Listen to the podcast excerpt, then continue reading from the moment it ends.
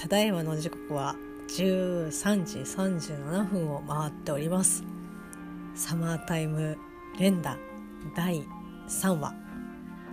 タイトル「漂着」ということで。もう本当に今の今まだもう2分も経ってないかなっていう感じですけど、えっと、見た感想をですね。喋っていきたいと思います。まああの3話えーとまあ、今回はエンディングは、えーと、エンディング映像自体はなし、えーと、でエンディングの、えーと、曲の部分もこの本編に、えー、とをを使ってる感じだったので、まあ、気持ちその全体の尺自体は、えー、と2話と同じ24分ですけど、まあえー、と本編自体は、えー、と少しもうちょっと長めだったかなっていう感じでした。はいえーとまあ、3話ねまだあの3回目、えー、の、えーと、新平くんですけど、まあ、まだ殺されることもなく、まあ、ちょっと一瞬ねあのやばいっていうところはありますけど、えーと、なんとか生き残っている感じでございます。まあ、あの2話のね段階で、えーと、おまわりさんが、えーと殺されてそのオリジナルが消される時に、まあ、私影が残るっていう風に言いましたけど、まあ、本当にこの3話でも、えっと、同様の現象が、まあ、起きてきて、まあ、いわゆるその、えっと、事故現場に、えーまあ、新平君と、まあ、近所のね、えっと、おばちゃんが一緒にえーと、現場に入るわけなんですけども当然おばちゃんはこう何も知らない知らないでっていう感じなんですけど新平君が、えーと、その現場を見てあっ昨晩起きた状況と全く同じ焼き跡が人型の焼き影が、えっと、映っているということでもうすでに今度ね、えっと、しおりちゃんのあれしおりちゃんであったよね。しおりちゃんの、えーまあ、家族はもう殺されているというかその影にもうすでに、えー、と殺されているっていうことが、まあ、分かるわけなんですけどただ、えーと、本体というかそのしおりちゃん一家の、えーと、ご両親、えーと、要は偽のご両親っていうのは、まあ、どこかにいるのかな、えっ、ー、と、1周目。まあこれが1周目か何周目かちょっとわからないですけど1回目のえ、ー、平くんの、まあ、第1話にあたりますけどそのしおりちゃん一家が、まあ、本当に物気の殻ででもまあ借金もあったから夜逃げしたんじゃないかっていうふうに言っていて要はそのオリジナルもコピーも作られてない状態でしおりちゃん一家はもういないよっていうことが公に、えっと、1話で発表されているのでまあ影を作らないこともねあるのかなっていうふうにちょっと思ったりとかはしましたけどまあこうね新たに、えーと、今まで起きた現象に裏付けをこうどんどんしていくっていう、えーと、第3話でしたけどいやあれですねえっ、ー、とまあその影がどんどん、えっと、ネズミ山式にコピーできるのかなみたいな感じで、えっと、ちょっとどうなのかなっていうふうに、えーと、思っていましたけど、えー、まあおそおそらく、えーと、ネズミ山式に、えーと、増えていくパターンっぽいですね。えっと、一番最悪のパターンだと思うんですけど、まあ、今回このしおりちゃんの、えっと、家に、えっと、新平くんが、えっと、行きますけど、まあ、その時点で、えっと、まあえっと、しおりちゃんの一家のご両親は、まあ、消されているんですけどそこに、えっとまあ、しおりちゃんが、えっと、来るいるんですよね。ただ格好は葬儀場と,、えっと同じ、えっと格好で、えっとまあ、そこで、えっと葬儀場のフラッシュが焚かれたあー結構頭の中でごっちゃになってるななんかでもいずれにしてもこのしおりちゃんはすでに、えっと、もう影であるということが、えっと、新平君の中で、えっと、確定づけられてあもうこれはやややばいみたいな。でそのしおりちゃんがまあねあのちょっと私の質問にも答えてほしいけど、まあ、とりあえずいいわみたいな感じでしおりちゃんの、えーと、影から、えーと、また新たな、えーとまあ、おそらくもう消したであろう、えー、と人の影がこうむにゅむにゅむにゅって、えー、と生まれてくるので、まあ、おそらく、えー、とどんどん影からまた新しい影が生まれてでその新しく生まれた影からまた新しい影が生まれてっていう、まあ、本当に最悪なケースネズミさん時期に式にどんどん増えていく、えー、と感じということが、えーとまあ、今回、えーと、分かったかなっていう感じです。はいまあ、しおりちゃんはもうすでにやられていたという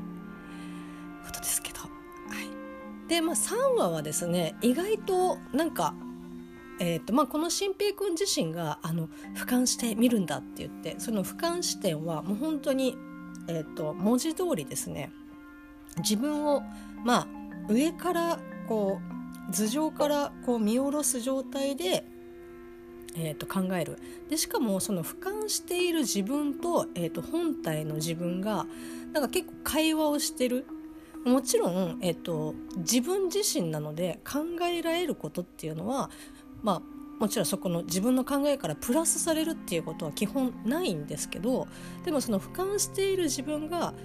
えーと、本体に対してじゃあお前これをやったら、えーと、どういうことが起きるっていうふうにこう質問をこう投げかけていくというかこうキャッチボールを一応してくれてでそれでオリジナルがあっそうか、えっと、冷静になっている俯瞰している俺から、えっと、来た質問とをに答えてあそうか。今こういう状況だからこうした方がいいんだなとかこういう状況ということはこうなんだなっていうふうにやっぱこう俯瞰して見てる自分との対話をすることによってこう冷静に、えーと、結論を導き出すっていう、まあ、結構ね面白い、えーと、構図。ただただ、えーと、本当に俯瞰して見てるだけではなくて俯瞰している、えー、と新平君自身もちょっとねオリジナルとまた性格が違うというかちょっと冷たいんですよね。冷たいというか冷静なんで結構なんだろう同じ人間キャラクターといえども少し、えーと、性格が違う、えーと、キャラクター同士の、えーと対話みたいな感じでそこがなんかね3話から結構そういったところが割と顕著に出てきて、まあ、状況が結構状況なのでオリジナルが焦ってるけどこういう時こそ俯瞰だって言ってこう俯瞰する俯瞰している自分はすごく冷静でいやいやこんなことやったって意味ないだろみたいなっていう感じの、えっと、対話をしてるのでそれが3は結構出てきたかなっていう感じです。で、まあ、今後ねこれがどうやってこう影響していくのかっていうのはまあまあわからないですしまあ、俯瞰するにしても別に特殊能力で俯瞰をするというよりも、まあ、こうおそらくその新平君自身もうそういったのを癖づけて、えっと、今まで、えっと、生きてきたあの子だと思うのでただでももう本当にキャパオーバーになるぐらい自分が今まで、えっと、見たこともない体感したこともない、えっと、理解しきれないものが、えっと、目の前で起きたらもうさすがにいやいやもうこんなの俯瞰どころじゃないよっていうふうになってしまう。ある程度の、えーと、ことであればちょっと俯瞰して自分と,、えーと、対話をするっていうことを、まあ、しているので、まあ、今後いろんなね調査とかしていく中で、まあ、そういったシーン、えーと、ももっとね出てくるのかなっていうふうに、えー、と思いました。はい、であと、まあ、3話は、まあ、結構なんて言うんだろうなその人間関係というかまああのねみおちゃんはあの新平くんのことが好きなんでしょう。で新平くんはまあドキドキはするけどまあ家族として好き。みおちゃんのことを、まあ、いわゆるその妹として好き、まあ、なんだったら牛尾のことの方が、まあ、好き、まあ、おそらく牛尾もみおちゃんも新平のことが好きなんだろうなというふうには思うんですけど、まあ、そこに、えっと、名前をねど忘れしました。えっ、ー、と小野さんでいいでしょ小野賢章さんが声を当てられている新平君の、まあ、お友達はみおちゃんのことが好きで、まあ、これは今に始まったことではなくみたいな感じですけど。で、えーと、みおちゃんはそれに気が付いていないという。うわーベターっていう まあね、えっとまあ、そういったちょっとね、えっと、甘酸っぱいところただねそういった微妙な、えっと、いわゆるその自分の思いが必ずしも成就するわけではない。でも、えっと、成就してほしいえしょ自分が成就してほしいのに自分じゃない誰かが、えっと、そのその人にとっては別に望んでいないのにえっとこうね、まあ、三角関係になった時って、まあ、嫉妬とかそういった負の感情がねやっぱちょっと邪魔になってくるんですよね。邪魔というかその重要な局面の時にそれがあったばっかりにっていう、えっと、ことは、えっと、あると思うのでこれがねあのそのままただの三角関係ぐらいで、えっと、終わってくれてれば全然いいんですけど、まあ、言うてね多分この子たちまああのまあ、ギリ、えっと、みおちゃんはあれですけど新平くんとかそのね友達とかはまだまだ学生だと思うので、まあ、言うて私よりも全然年下なので、まあ、言うてまだまだ子供だと思うんですけどそういったね感情のコントロールっていうところがうまくできるのかなっていう不安はちょっとありますけどただなんかそこだけね何も今後ないっていうことを前提に話すとその三角関係はあなんか 微笑ましいなみたいな夏祭り、えー、と神社でなんかこうねグループデートみたいな感じで行ってこうそれぞれの思惑があってみたいな 感じ。でね学校とも違うしみたいな。いやいいですよね青春。あそういった青春をね味わって私も36歳を迎えたかったですけど、まあ、なかなかね難しいですけど。誘うのも結構ね勇気いるよね。はい、えーとまあ、そんな感じでですね、まあ、今回あの3話にして、えーとまあ、2話の時点でえーと、みおちゃんに、えーと、実際、えーと、こういうことが起きている、まあ、影の話も、えー、と打ち明けるわけなんですけど、まあ、これえっ、ー、とまあ新平君がみおちゃんに話したっていうのはもちろんみおちゃんを守るためっていうのもありますけどその今まで7月の、えー、と20、えーとまあ、3日22日の、えー、1日は普通に過ごしてましたけど、まあ、自分が1回目に殺されるまでに、えーと、みおちゃんが、えーと、いた時間とみおちゃんの影が、えーと、いた時間を照らし合わせて今目の前にいるみおちゃんもおそらくオリジナルであろうということで、まあ、あの事情を説明して一応しゃべるあのタイムループしてることは、えっと、伏せておいてますけど、まあ、こうみおちゃんにこう事情を説明して撮った動画も確認させてみたいな感じででこういろいろ行動を移していくわけなんですけど、まあ、この第3話にして、えー、その新平君のお友達、まあ、小野賢章さんに全部まあ多分ある程度喋れることまあみおちゃんと同じぐらいレベルの、えーと、話をその友達にもして今新平くんが、えーと、得ている、えーと、状況だったり情報を、まあ、あのみおちゃんとその友達、えー、と新平くん含めて3人が、えー、と共有している状況になるわけなんですね。ただ、えー、と新平くん、えー、と俯瞰している新平くんも言っておりましたが影とオリジナルの、えーと、見分けがまだ、えーと、つけられていない。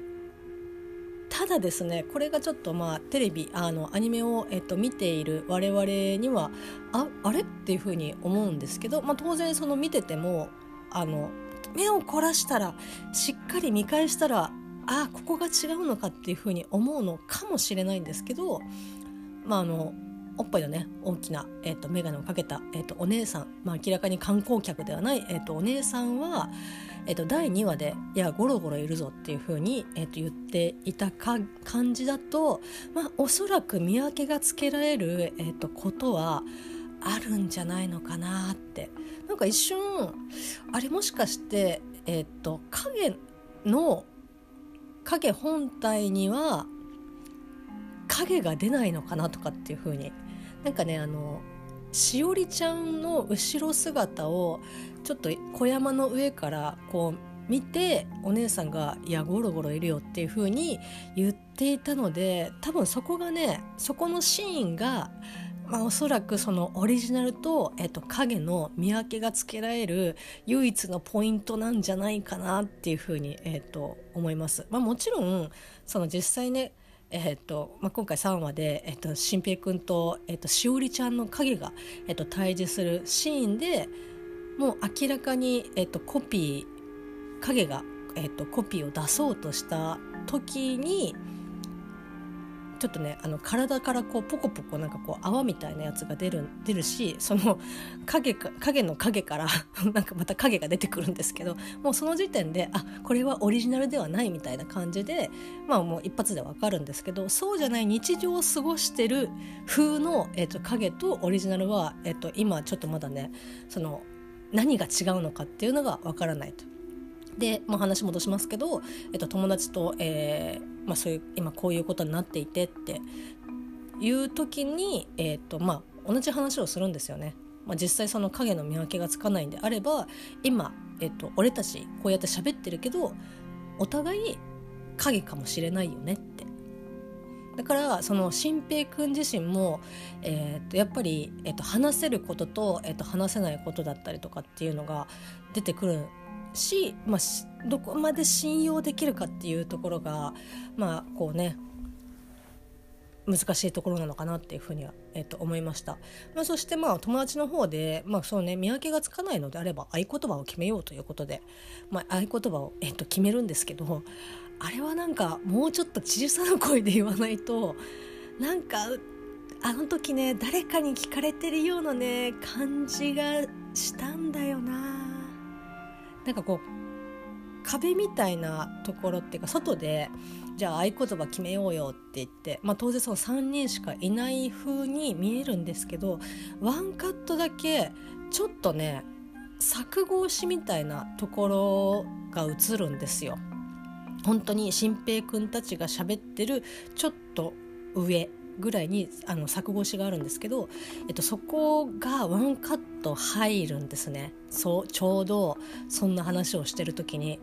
だからもしかしたらあそこに誰かいたんじゃないかなって、えっと、予想しております。であのみおちゃんもあのでっかく「メソポタミア文兵!」っていう風に大きく言っちゃってましたけどあかんってみたいな感じでだ逆にもしかしたら、えっ、ー、といやそう言わすこういう会話をしといて実は別のえっ、ー、と暗号を言う。だからあの、まあ、聞かれてもメソポタミア文明っていうふうに言ったらあお前は偽物だっていうふうになるのかもしれないですけどなんかそこのね暗号あったりとかあの なんか毎度いろんな作品の例えを出して申し訳ないんですけど「あのワンピースのアラバスターで、えっとまあ、偽物ね、えっと、見分けがつかないということで、えあれは何でしょうあのそのルフィたちのルフィ一家はみんなあの手首でしたかね？なんかなんか手の部分にバッテン印を、えー、とつけて、えー、とそれがついていれば、えー、と仲間である、えー、とオリジナルっていうか本物であるっていうふうにじゃあ見分けをつけようって言って腕をバッて片腕バッて上げるシーンありますけどなんかああいう感じだなと思って。見ておりましたけど、まあ、あのこの結構ねやっぱ情報がこう共有されればされるほどそのもちろん、えっと、安心ではありますけど、まあ、どんどん危険度は上がっていくかなっていう感じだと思います。はい。まあ、そして3話の、えっと、ラスト、まあえっとまあ、あれは神社のお祭りでしょ。毎日的な感じで、えっと、やっている中に、えっと、牛尾を、新平君は見かけてちょっと先行っててって言ってその牛尾らしき人をですね、まあ、追っかけていくわけなんですけどなんかさあの分かるよ。分かるいや分かんない。分かんないよ。あの よくさあの、まあ、新平君もとにかくその人が多ければ多いほどこう賑やかなら賑やかなほどやっぱその影も手を出しにくいからゆるその静かなとことか誰もいないところよりは人がいた方が忙しい時の方がまあかえって好都合だっていうふうに、えっと、言ってるぐらいだったのに新平君その牛を追っかけて海まで一人で出ちゃう。でその海も